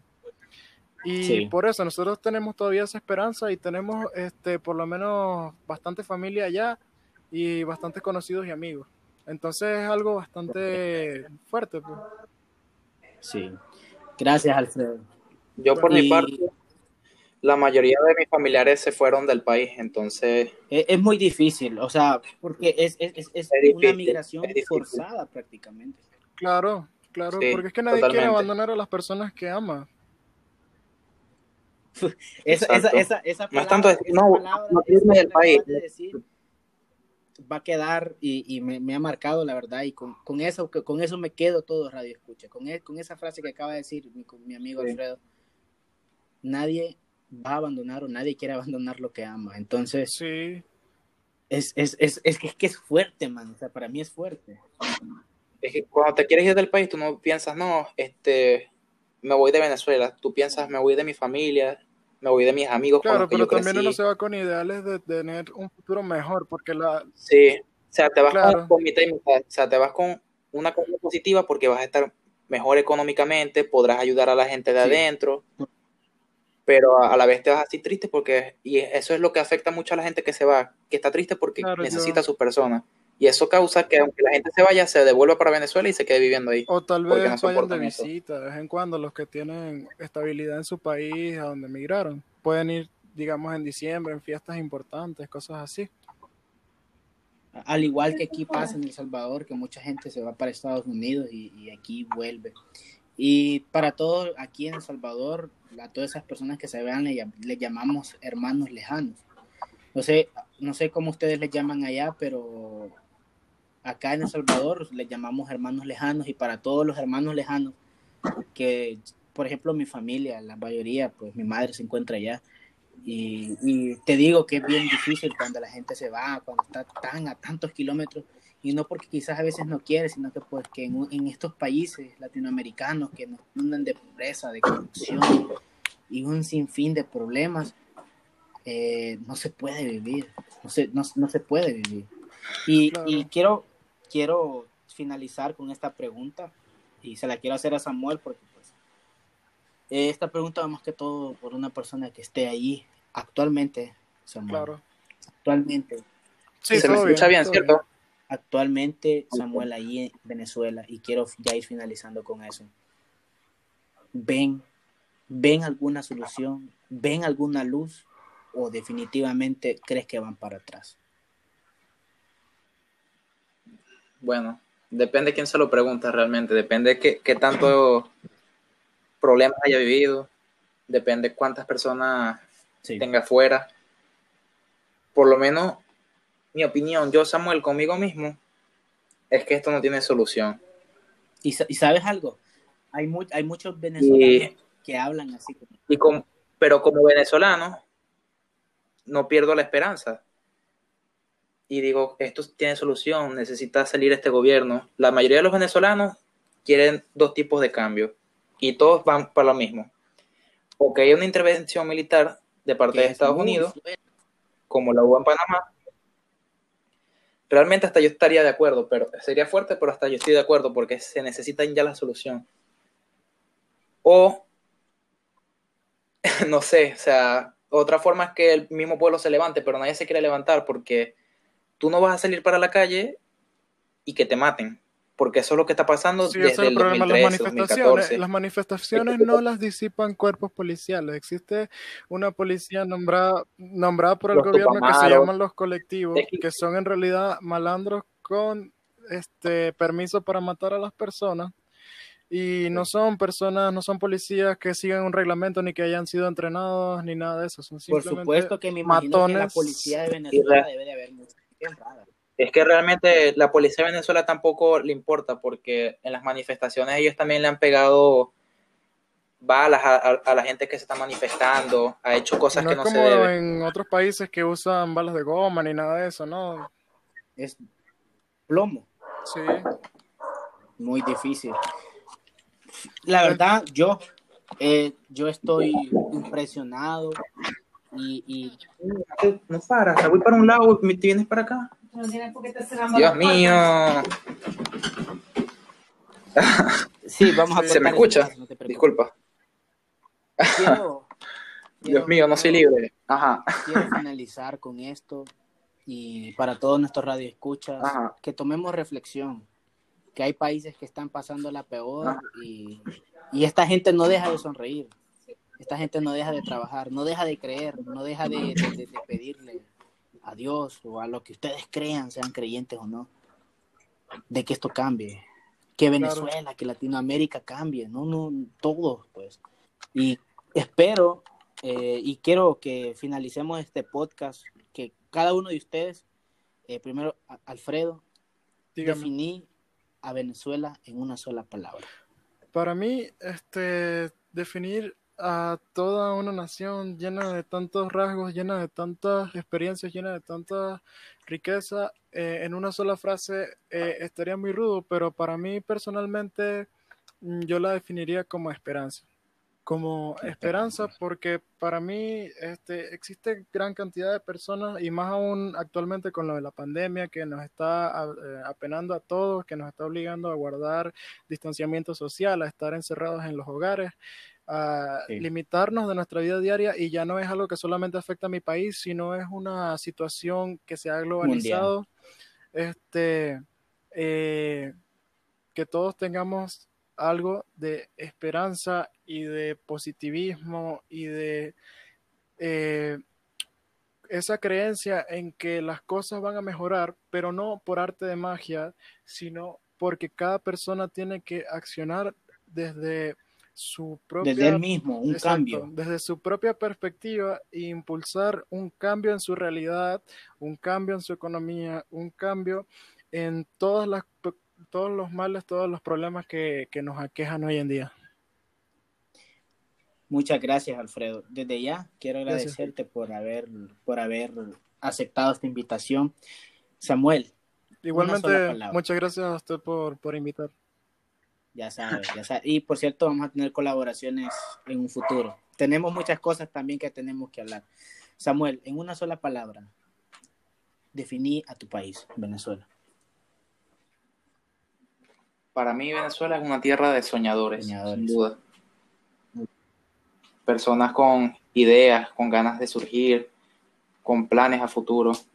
Ya sea adentro o afuera, siempre vas a ver a un venezolano intentando buscar solución, intentando salir, Así es. sin duda. La verdad, al igual yo, la verdad, este es punto ya de reflexión para todos. Tenemos que salir adelante como Latinoamérica. Venezolanos, latinoamericanos. Sí. Yo, yo quiero decirles algo, Venezuela, yo admiro bastante a un rapero, ustedes ya saben a quién estoy hablando, Cancerbero, Claro. eh, que, Sí, que decía bastantes cosas de Venezuela que yo conocí y me interesó bastante también este país por él. Eh, que hay, hay una canción que se llama América, o Americanos creo, donde menciona a todos los países de América, que nos levantemos, que nos unamos y que saquemos adelante esta Latinoamérica que ha sido muy golpeada. Y eso es un, un mensaje para todos ustedes, lo escuchan. La verdad, desde ya agradecerle a los dos por haber aceptado esto, por haber Sí. hablado de esa manera. Yo De sé que es- nuevo- no, es, no es fácil, no es fácil. ¿verdad? Sí, de bueno, agradecido, de- hermano. De nuevo, por... eh, muchas gracias a ustedes por tomarme en cuenta como alguien proviene de ese país Sí. que ahora mismo se encuentra eh, bastante lejos de, del hogar nativo. Y bueno, eh, fuerza a todas las personas que están en Venezuela, fuerza a todas las personas que nos escuchan en este momento, que estamos pasando por la situación de este la distanciamiento, el distanciamiento preventivo. Este, Sí. Pronto tenemos esperanza de que se desarrolle la, la vacuna,